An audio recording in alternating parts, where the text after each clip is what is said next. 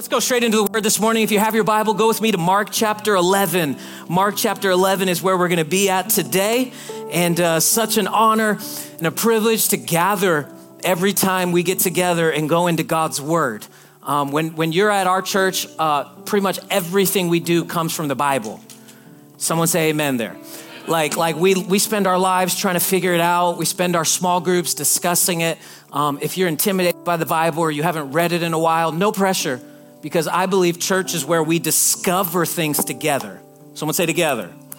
And so, uh, whether you were raised in church or you just kind of raised by yourself, I believe today God's going to speak something new to you and it's going to bless you, all right? Uh, Mark chapter 11, starting in verse 1. When you're ready, say, I'm ready. ready. Mark chapter 11, right after Mark chapter 10, here reads the word of the Lord.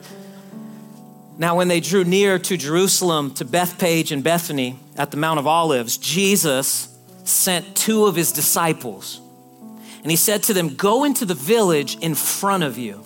And immediately as you enter, you will find a donkey tied on which no one has ever sat. Untie it and bring it to me. And if anyone says to you, Why are you doing this? say that the Lord has need of it, and we'll immediately send it back here. The story continues, and if the, uh, it says, and they'll send it back here immediately. Verse 4. And it says, And they went away and they found the donkey tied at a door outside the street, and they untied it and someone came to them and said, What are you doing untying the colt? And they said, We're doing what Jesus told us to do.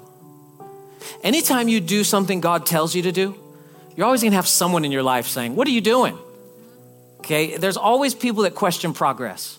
So just uh, before we even get into the talk today, just know that, that there's a continual resistance against God's people because we don't think we're there yet. We don't think we've got it all figured out. The church is the only entity that celebrates the brokenness of its members. We are the only entity that says, if you don't have it figured out, come, we want you. We don't say, get ready, then come. We don't say, figure it out before you get here. We don't say, you know, excuse yourself. We say, if you're broken and you're willing, come on in. It says, No one has ever sat on this donkey. Let's jump down to verse 7. And they brought the colt to Jesus and they threw their cloaks on it and he sat on it. And many spread their cloaks on the road, and others grabbed leafy branches that they had cut off from the fields. And those who went before and those who followed were shouting, Hosanna! Blessed is he who comes in the name of the Lord. I want to title this message this morning on Palm Sunday, This Seat is Reserved. This seat is reserved. That's the title of my message, very quickly from the thought. This seat is reserved. Would you pray with me? Lord, help us today as we open up your word. I pray this wouldn't just be cute speech or motivational talk. I pray this would be the very words of life, not just Sunday morning words. Make these Tuesday night at midnight words. Make these Thursday morning when our kid woke up sick kind of word. Make these when we're watching the news, even just looking at tragedies like this week. God, give us that kind of word, how to respond and be people of life, even in the midst of death. We love you. We bless you. We, help, we need your help today. In Jesus' name. And all God's people said, Amen. Amen. Turn to somebody next to you. Say, This seat is reserved. This seat is reserved. Uh, ladies and gentlemen, one of the privileges and greatest things that uh, my wife and I got to do was move from California to Western New York. We started this church about a year and a half ago. And most people would say, like, man, why would you leave California? You know, why would you leave like the comfort? Why would you leave like the weather? You know, if you're looking for a way to connect with locals in Western New York, just talk about weather. You know what I'm saying? And, and, and one of the things that I always tell people is we did it because God told us to. I wish that I could say it worked out in our plans. I wish I could say that it was the best financial option or it was the best for our career but we simply did it because God told us to do it. And when we moved, we realized that we would be flying out of Buffalo quite a bit. That if we were to, you know, move on the east coast of the country and we still needed to go to different places, we knew that every now and then we'd have to jump onto a plane and go somewhere. And so I don't know about you, but I don't like flying. Amen. You're following me. I don't like to fly. I just, I like to get to where I'm going, but I don't like to get into a cylinder, plant myself in a seat, and overthink who else is in the plane with me. I don't like to get so caught up in who I'm traveling with that I forget about where I'm going.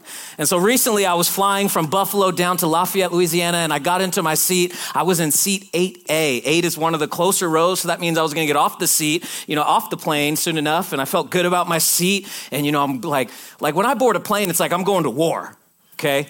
I got my headphones in and I'm just keep looking who's who. Okay, who do I need to get past? Who's going to be a problem on the plane? You know what I mean? Um, I have a kid, so I try not to get too worried when I see kids. Uh, but you best believe there's times where I look at kids and I'm like, oh, Jesus.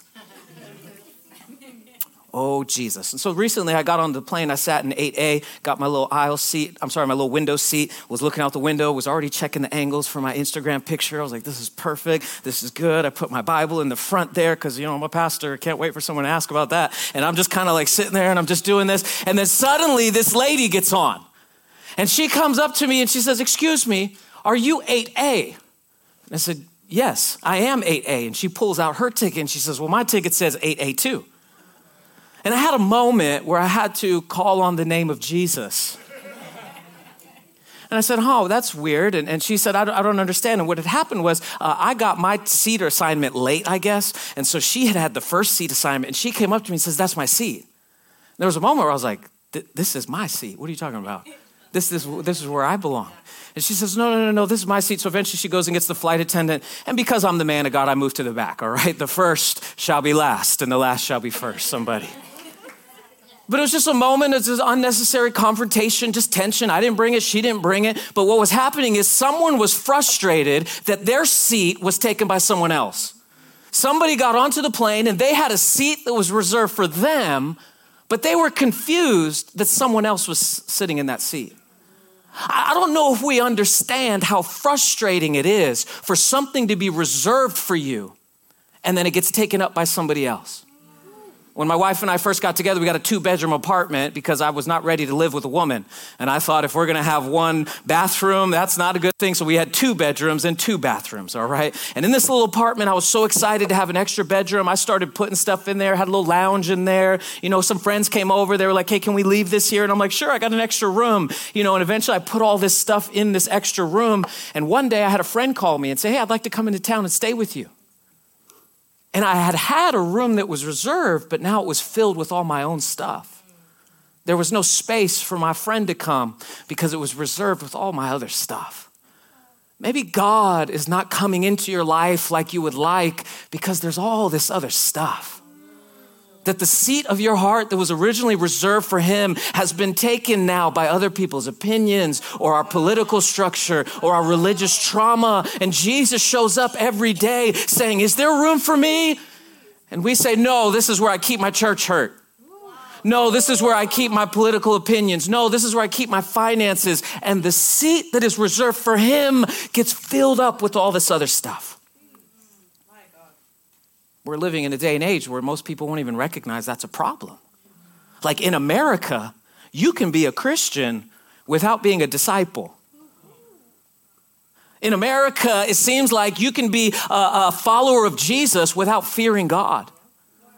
And what's happened is we have allowed two people to squeeze into a seat that Jesus says is only reserved for him. I'm preaching already. Let me give you some framework for where this is coming from. The Bible makes it very clear. The Bible says God is good. Someone say amen. amen. The Bible says God is good, but it also says that we as humanity are bad. Romans chapter 3, Romans chapter 5, Romans chapter 8, it all gives this emphasis that without God, we can't do anything on our own. Okay, I talk to people that say, Do I really need to believe in Jesus? I feel like I'm a good person. Aren't good people going to go to heaven? And I just want to tell you now if you think good people are going to heaven, you will be mistaken when you get to heaven. It's not good people that go, it's believers in Jesus, the Good Shepherd, that go. So the Bible says God is good, we are bad, and it says we need God's help to be formed into his image. It, we need his help to show us how to live. We need his help to show us how to think. We need his help. That's the foundational understanding of Christianity is I need help. It's not a place to be right. Christianity is not a place to prove your point. Christianity is not a place to prop yourself up in your own morality. It is a place to say, I need help to be formed in God's image. And friends, that's why at our church we always go back to the scripture because it seems to give us the guidelines to who Jesus is as well as who we're supposed to be. So the Bible's not about following rules, it's about becoming like someone.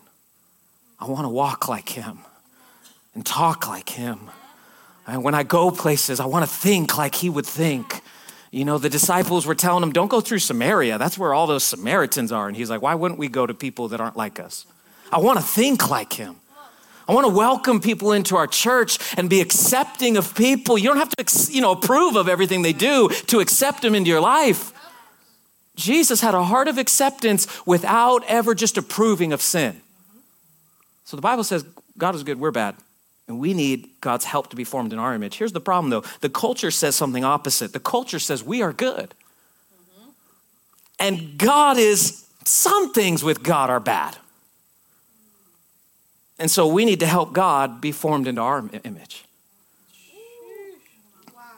This is the current state of our, of our Christianity, I think, in this country uh, without making too many blanket statements, it seems like uh, Christian orthodoxy is becoming more about going to church and loving everybody than it is about sacrificing something for someone. And, and, and giving your life to become like someone and, and dying to yourself so that one day we could have life that never ends. But we got to first get that framework. The good news is that Jesus is perfect. The difficult news is that we're not. And we need his help to get our eyes on Jesus. The story is about Jesus. The focus is about Jesus. The goal is Jesus. Revival happens when it's about Jesus. Uh, uh, lives get changed when it's about Jesus, okay? Uh, people come to Jesus when we keep it about Jesus. It's not about us, it's not about my victory and what I got to push through, and, and God help me get through my stuff. I'm going to preach it. It's about Him helping us through our stuff. Well, what about that one scripture, Billy, that says, you know, we are more than conquerors? Finish the verse. We are more than conquerors through Him. I'm going to preach it. It's not about us. The quicker we can get to the end of ourselves, the quicker we can see the new life He has for us the quicker I can push away from my preferences, the quicker I can live in his promises. I'm preaching, y'all. There's something about getting to the end of you. Isn't that what worship is for? T- tell, tell me if you've ever been in a, a, a moment of worship where, where you're lifting your hands because you love worship and you're praising God, and then all of a sudden you start thinking about yourself. I'm so awesome. I'm glad I'm not like my relatives. They're not Christians. I'm here worshiping. No, friends, it is not worship unless it is off of you and onto Him. It is not true worship unless you have nothing to do with it. Worship is not about our contribution to God, it's about our surrender and laying ourselves down. I know it's intense, y'all, but someone's got to say it laying ourselves down for that which is greater than us. But culture tells us you should be trying to change God into your image instead of you being conformed into his likeness. The story of Mark 11, you've heard it before. It is the beginning of Holy Week. And sometimes this week can easily become like a holiday thing or like a tradition thing. But within the story of Jesus coming into Jerusalem, there are these little nuggets and these little uh, leadership principles and these little revelations about what it actually means to be a Christian. I think every book in the Bible, every chapter, every verse is a neon sign pointing to Jesus. I believe even the stuff in Leviticus points to Jesus. The sacrificial system, they gave seven different offerings in the book of Leviticus, seven ways to put a sacrifice on the altar. When you start reading Leviticus and you read about the altar and the sacrifice, and you re- read about like where there's a sacrifice, fire would come and they would light it on fire you start recognizing this is what Jesus did for us. He was our sacrifice. And when I keep coming back to that altar and remind myself that He is our Passover lamb, He is the sacrificial system being completed, He is the fulfillment of my works and all the stuff I tried to do. The Bible says your works are like filthy rags without Jesus. So even the stuff in the Old Testament points to, to who he is.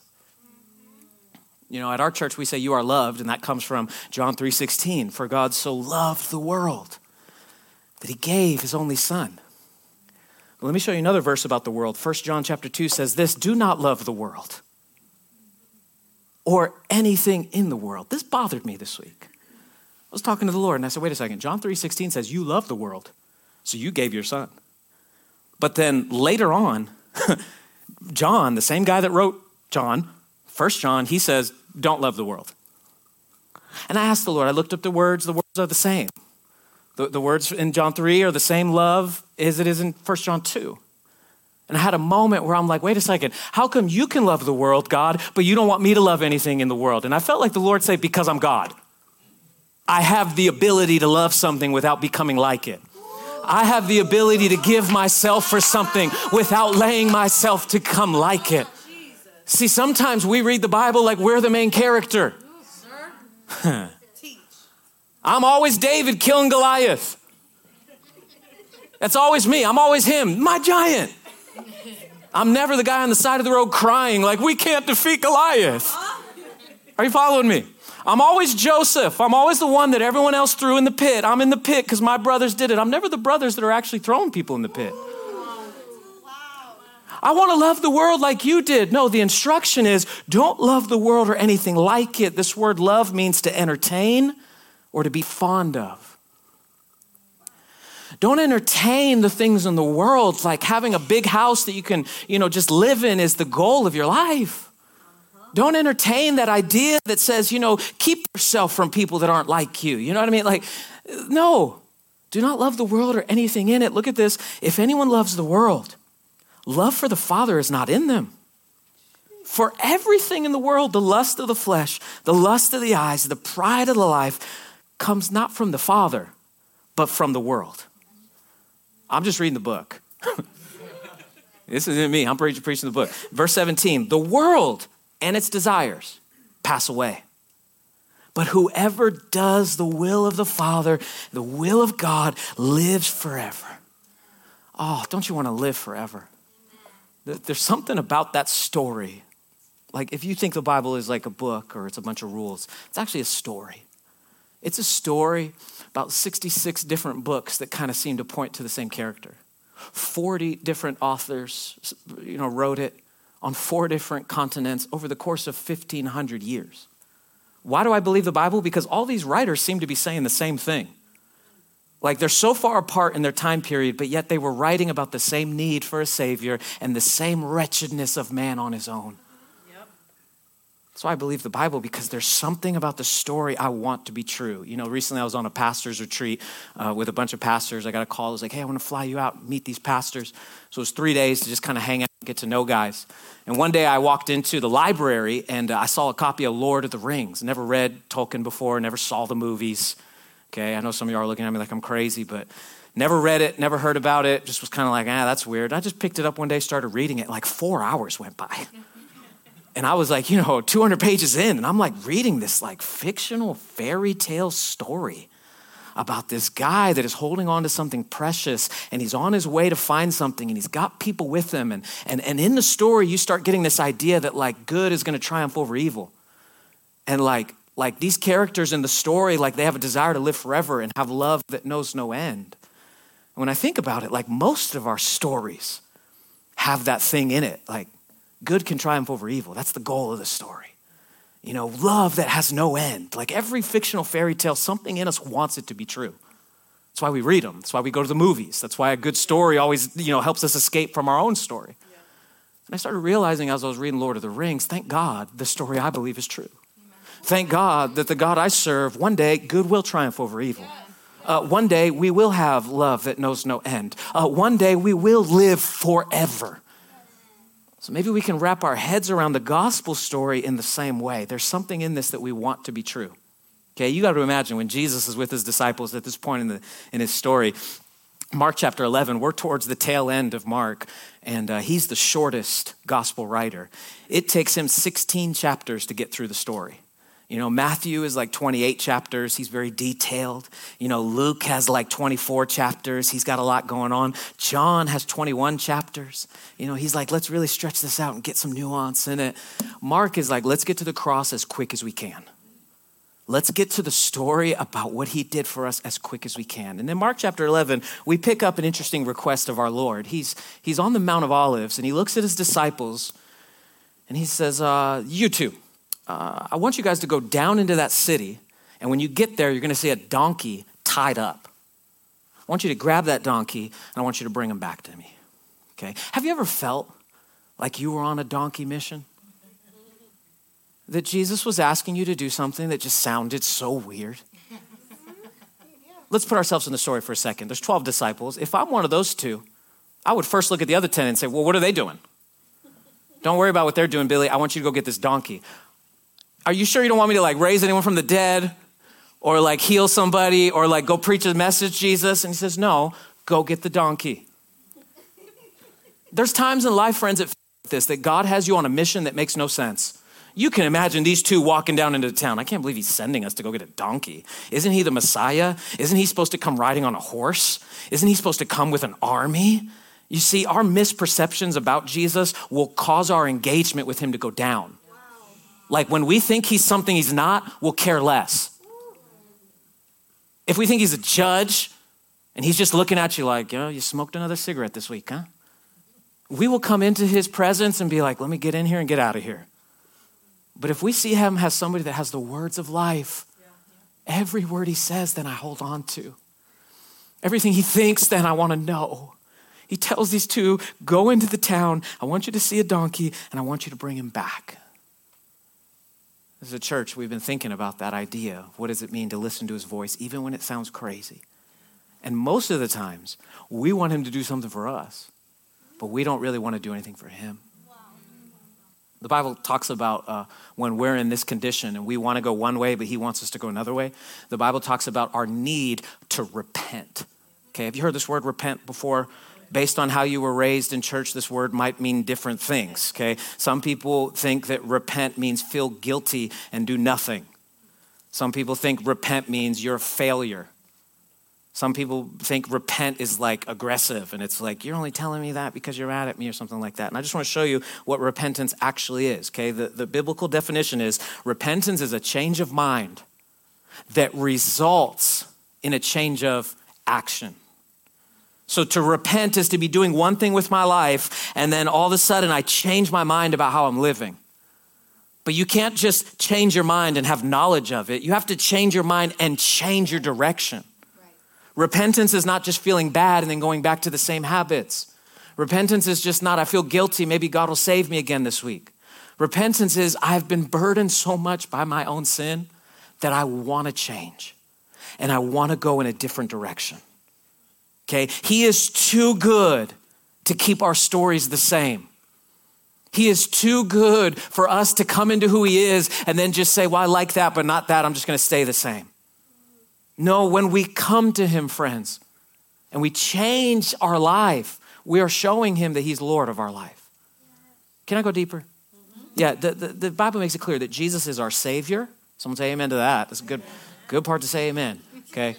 He's our Savior but He's also our Lord. Okay, well, what about salvation? I thought, you know, that I just need to believe and I'll be saved. No, no, you can believe in Him as Savior, but it's not salvation unless there's repentance attached to it. Yep. These are not two separate things, they're two aspects of the same thing. When we get saved, okay, we believe Him, He's our Savior, and then we repent from our own life, He's our Lord. The problem is we have a lot of people that want to be Savior, but don't want to listen to what he says. Or we have a lot of people that want to be Lord and think they're too strong now and they don't need a Savior anymore. And they want to keep their performance as the focus. Can we be a church that recognizes He's both and, Savior and Lord? He rescued me, but then he gave me direction. He saved me and healed me, but then he set my feet on something new. He took me from where I was, and he didn't just put me in a good place, he brought me to a journey now that I keep going. On Palm Sunday, may we be reminded that repentance isn't because we're bad, it's because he's good. The driving force of our repentance is not that we are bad. We are bad. We've established that. We, there's something in us that's bad. But I don't repent because I'm bad. I repent because he's good. Do, do, you see the difference? Romans chapter 2 says it like this. Okay, Romans is uh, one of the most important New Testament books. Paul is trying to show us that Jewish people, they need to accept Gentile people into this. But he's also trying to show Gentile people that the Jewish people can't ride on their identity anymore. It's a very profound book. And if we could spend two years going through it, you know, every week, because it is so special. But let me just show you what he says in chapter 2, verse 3. He says, Do you suppose, O man, that you who judge those who practice such things and yet do them yourself, do you think you're going to escape the judgment of God? So, so, so in chapter one, he goes on some stuff about like sexual ethics. And then in chapter two, he kind of goes, hey, but like Jewish people, you think you're going to judge those Gentiles for sexual immorality without knowing that you do the same thing? You think you're going to escape the judgment of God? Look what verse 4 says. Or do you presume that on the riches of his kindness and forbearance and patience, like do you think just because he's good, you, you get out of it? And here it is, here's the line not knowing that God's kindness is meant to lead you to repentance. So, what drives me to repent? God's kindness. That's what leads me not the judgment of God. You know, if I were to get up here every Sunday and at the end of my message say, um, you know, if you, if you don't know where you're going when you die, and you were to walk outside right now and get hit by a car, if you don't know that you're saved, do you want to come to Jesus? Man, everyone's going to get saved. You know what I mean? Like, yes, of course. If I die right now, yes, I want to make sure. No, friends, we need to draw people to repentance because He's kind. And it doesn't matter how far you've come in your life, we serve a God that welcomes you in. Are you struggling with your financial stewardship? God welcomes you in. Are you struggling with lust or negative thinking? God welcomes you in. Are you going through a divorce? God welcomes you in. Have you lost a loved one? God welcomes you in. What you've been through is not enough to keep him from you. That's a tweet. What you've been through is not enough to keep him from you. He is pursuing us. For the Bible says we love because he first loved us. So the kindness draws me to repentance, not guilt, not performance, not wrath, kindness, okay? We're supposed to be fishers of men. We're supposed to catch people, if you will, with the gospel. You know what our net is? Kindness. You know, you know how we get people to come to Jesus? The kindness of God, not judging people not looking funny at people. You know, a word that we don't ever use, our greeter team knows this, and if they don't, they're learning now. A word that we never use is where you been? When someone walks into our church and maybe they haven't been here in a week or a month or two months, we don't say, Where you been? We say, It's so good to see you. Because kindness doesn't evaluate past performance before it first welcomes somebody. So we got to get back to being kind and loving people with the goodness of God. Okay, there's three ways to w- look at repentance. The first is legalism. And again, many of you were raised in a church that was like this just stop sinning. This is what you were taught. Don't wear that. Don't smoke that. Don't sleep with this person. Just stop. And, and it was almost uh, put on you as if there was like a performance thing attached to it. Like, okay, I got to keep myself clean now. And I would just like to say that if grace saved you, grace will sustain you. If grace saved you, works will not save you. There's got to be works. There's got to be things we do once we're saved, but don't think that those works are what's going to get you through. So, if you were raised maybe in a holiness church, you were raised in a certain type of setting, they would put a lot of emphasis on repentance, but almost like you need to stop. Don't have sex before marriage. Why not? Just because. Okay? Don't, don't do that. Why? Because the Bible says so. And, and, and I love the Bible. But if we give the Bible with no explanation, no context, we fall right into legalism. So there's legalism. The second way that repentance is dealt with is what's known as liberalism. And liberalism is just don't talk about repentance. Like just preach love and just don't worry about that stuff. Like we don't need to repent, right? God saved us. Why are you beating us up with repentance all the time? Like can't we just get on to something else? Liberalism kind of excuses itself from repentance and says, but that's for everyone else but me. Okay, this is not a political term too. Some of y'all like liberals. No, this is a word that's been used long before our political structure, all right? Liberalism is that idea of I determine the way I want to follow Jesus. And I think there's a third way how we respond to repentance not legalism, not liberalism, but just the gospel. And the story of Jesus is, is because of what he's done, I have a deep change that I want. And now, when I look at the seat of my heart that was reserved for him, once I come to know him, I actually don't want anything else in there blocking him. I, I, I don't want anything in there, you know, causing uh, confusion within me. The Bible says God is not the author of confusion, that nothing about God is meant to confuse you. Nothing about how he created you should confuse you. Nothing about what his words say should confuse you. He is not one of confusion. He wants to bring clarity. And he wants to show us the best ways to flourish in life. So the gospel shows us that we can change. And after you get to know Jesus, you actually want to change. God saves us and changes us. And not just us, he changes our desires. Can I encourage someone today, if you're still struggling with desires and still struggling with wanting to go back to the old things, a part of your discipleship to Jesus is allowing him to change those desires. Book of Psalms, particularly chapter 34, it says, And God will give you the desires of your heart. Amen. Doesn't mean he'll give you what you want, he'll give you what to want. Hmm. He doesn't give you the things you're desiring, He gives you new desires. And God will give you the desires. He'll give you that thing that aches for righteousness. You know, I don't like to read my Bible, Pastor Billy. He talked to him about it. He'll give you that passion. I promise you, friends, he hasn't revealed himself to me. Have you asked him? Sometimes we're telling everybody else that God's not showing up, but we're not actually going into our prayer closet and saying, God, would you show up? Repentance is not to beat us up, it's to make us into a life that's more whole. Jesus actually talked about this. Matthew chapter 5, he says this Be, fer- be perfect as your Father in heaven is perfect. You ever heard this verse? Well, God's not into perfection, He's into progression, right? I don't have to be perfect, I just got to keep moving. Well, according to this, He wants us to be perfect.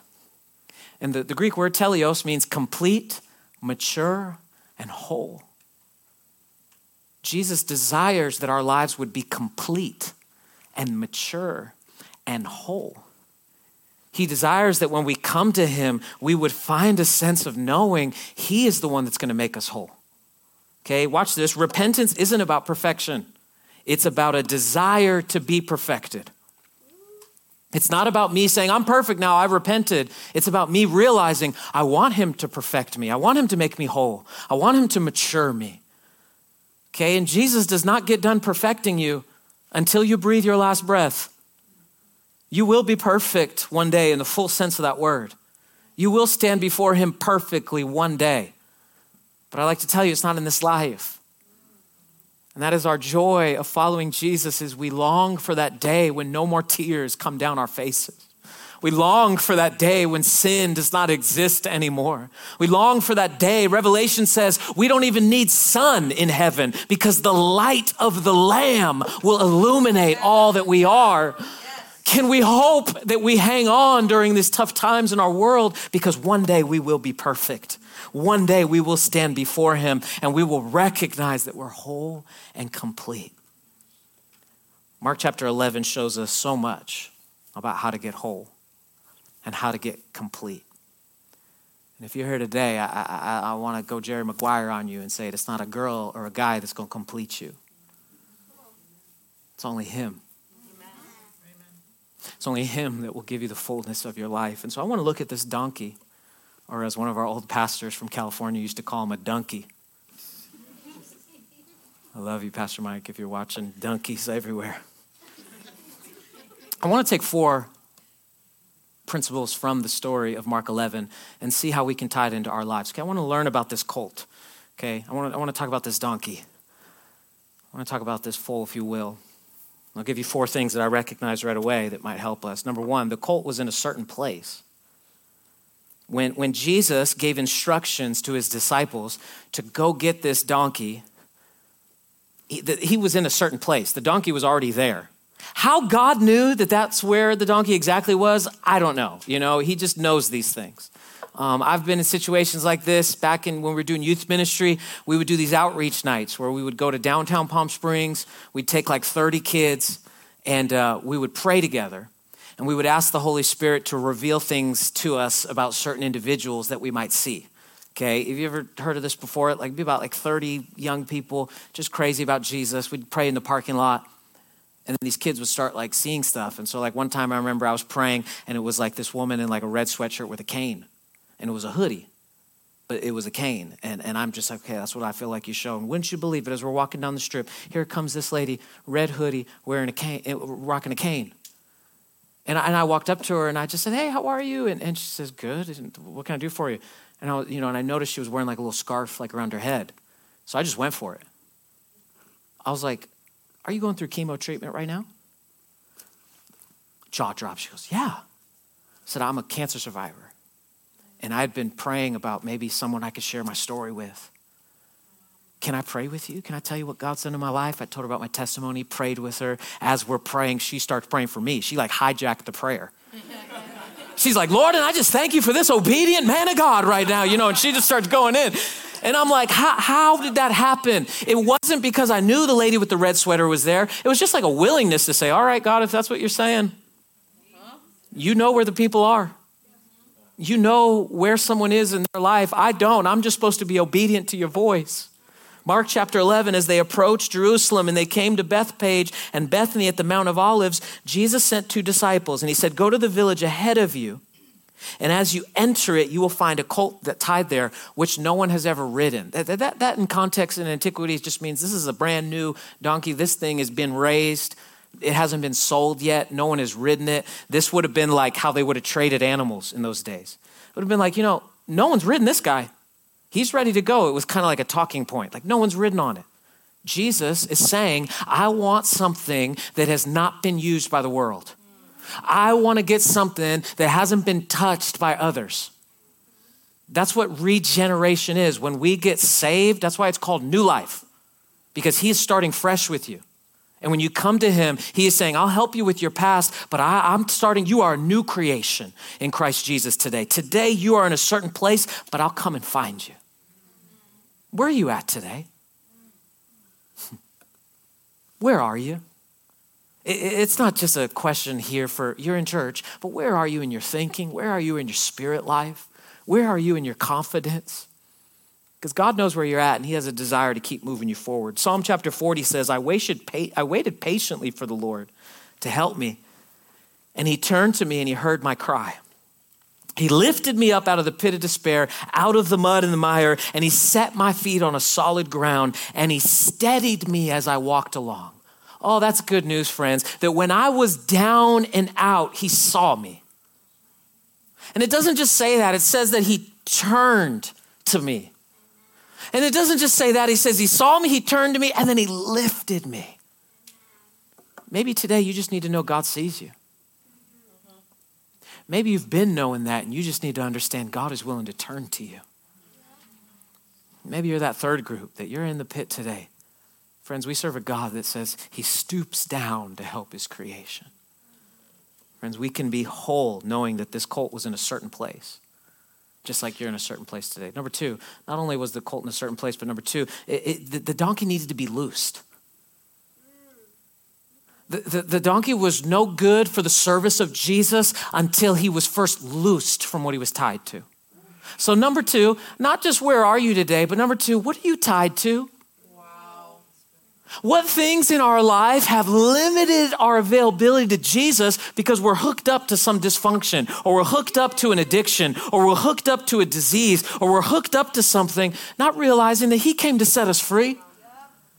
God doesn't desire for you to go to church, He desires for you to be free. And until we get that in our thinking that church is the place I learn about freedom, then I start living free. It says, verse 4 they went and found a colt outside in the street, tied at the doorway. Whew, so close to getting out or getting in. We don't know. But why does the writer tell us he was tied to the doorway? The doorway represents the place in between two other places. Let that sit in. He was tied to the doorway, and as they untied it, some people standing there said, What are you doing untying the colt? These strongholds in our life, they keep us tied to sin. Okay? And here's the thing about sin there's always people where there is sin. There's, there's always people. It doesn't mean that they're, you know, going to stay there. It doesn't mean that that's where they're defined by. But if you were going to a bar and then suddenly you realize I shouldn't go there every day, I shouldn't be doing this every night, I'm taking time away from my family, like I, I need to repent, I need to go see my wife. And then you start, there's always going to be someone at that bar saying, What are you doing? Where are you going? When I got off drugs, my friends didn't know what to do. They didn't want me to get off drugs because they didn't, wouldn't have anyone to hang with. But freedom isn't just from saying a prayer to Jesus. Freedom is trusting Him with your relationships every day. The donkey had to be loosed. Freedom is the goal. You belong to Jesus now, friend. Let the peoples talk. Let them say whatever they want about your church. Let them say whatever they want about your faith. You're the one that's untied now. You're the one that's loosed. You're the one that's walking in freedom. You're the one that's walking with a better awareness. Okay, let the haters talk, you get free. First Peter chapter 2 says it like this live as people who are free. Watch this, not using your freedom as a cover up for evil, but living as servants of God. So grace is not a license to do whatever we want. You know, I got compliment about our church this week. Someone had sent me a message, and uh, they were trying to tell other people not to come to our church. And, and they were saying that we, we preach too strong on repentance. And I was like, what? That's crazy. And then, you know, I was talking to somebody another time. This was like, a, this person was telling me something else someone said. And they said, yeah, you know, everyone is saying that you guys are like too welcoming of sin. And like you welcome sinners too much. And I'm like, what do you mean? They were like, well, you just let anyone come to your church. And if they want to come, they can come. And I'm like, yeah. And then I contrasted it and I was like, wait, so one person is saying, we welcome sinners too much. And then the other person is saying we talk about sin too much. I was like, this seems like a good problem. Put that back up, 1 Peter 2, because the Bible is clear. Freedom makes you feel good, right? I feel good when I'm free. But don't use your freedom to cover up your own sin. We've been freed from the penalty of our sin when we got saved. The, the theological term for that is called justification. Justification, okay? Easiest way to remember is just as if I've never sinned. Justification. I've been justified. That means the penalty of our sin is, is taken care of. But sin still has power. And until we start becoming more like Jesus and we get free, sin will continue to try to have power over us. It'll say stuff like this You need this to survive. You're dependent on this now. Or it'll say stuff like, Who else are they going to go to if you leave? And so, although the penalty is taken care of by the cross of Jesus, this is like Bible college stuff, y'all. Justification at the cross of Jesus, sanctification is when I actually deal with the power of sin in my life. So, so I don't go to bed anymore watching reality shows or Netflix or just watching some scary movie. You know, I go to bed like reading a book. Like, I go to bed doing something that's going to calm me down before I go into that place. You know, before I lay my head down and, and my brain now is subject to whatever I'm going to dream about, you best believe I want some good thoughts going in there. Yeah. Are you following me? Mm-hmm. So live as people who are free, not using your freedom for a cover up. I got to hurry up here. Let's go to Revelation chapter 2, starting in verse 19. As I close, it says this I know your deeds, your love, and your faith, and your service, and your perseverance, and I know that you are doing more now than you used to do. This is a letter written by Jesus to the church of Thyatira. Okay, and, and this is an end times church. This is a picture of what a church will look like in the end times. There's seven churches that are addressed in the book of Revelation. This is one of the ones where it seems pretty positive at first, right? Like Jesus is like, I know your deeds. I know your love and your faith. I know that you're doing good. You go to church. You, your grandparents were Christians. You've been keeping this going through your family line. Like, I think that's great. And he says, and you're doing more now than you did first. But look what he says. Nevertheless, I have this against you. You tolerate that woman Jezebel. Okay, I don't have time to break everything down about Jezebel, but but there is such a thing as a spirit being on someone's life and, and not controlling them and causing them to do things, but people make decisions and they do things that's not new to God. Like some people come into churches and they try to divide it from the inside out. And when you look at the story of Jezebel, that's exactly what she did. Okay, uh, there's some churches that will allow like sexual immorality as a like we're not going to talk about it. That's bad. That's exactly what Jezebel would do. And so Jezebel's not here. But when people do certain things because of sin, because of the world we're in, we're reminded of, oh wow, that's like Jezebel. Okay, so the Jezebel spirit, you know, sometimes we get all like warrior like about this, like you have a Jezebel spirit, ah, you know. And it's like, no, no. We, we need to be up front. We need to preach from the word. We need to, we need to confront people, but it's not like something spooky. You may have Jezebel tendencies without even knowing it. I, I, I can have Jezebel tendencies. Like we have to catch it before it happens. So Jezebel works from the inside out. Okay? There's another spirit. This is the Absalom spirit. And Absalom was one of David's sons, King David. And Absalom left his dad's kingdom and tried to build his own kingdom. And he would go to David's kingdom, get everyone to leave that one to come to his. So Jezebel tears things up from the inside out, Absalom tears things up from the outside in. Both need to be dealt with in our day. So he says, There's this woman, Jezebel. Let's go back. I have this against you. You tolerate that woman. And she calls herself a prophet. But what she is doing is teaching and misleading my servants into sexual immorality and eating of food that is sacrificed to idols.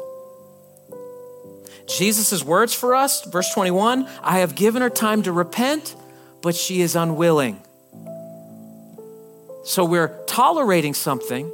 Jesus says that we, we, we need to do is, is repent of that.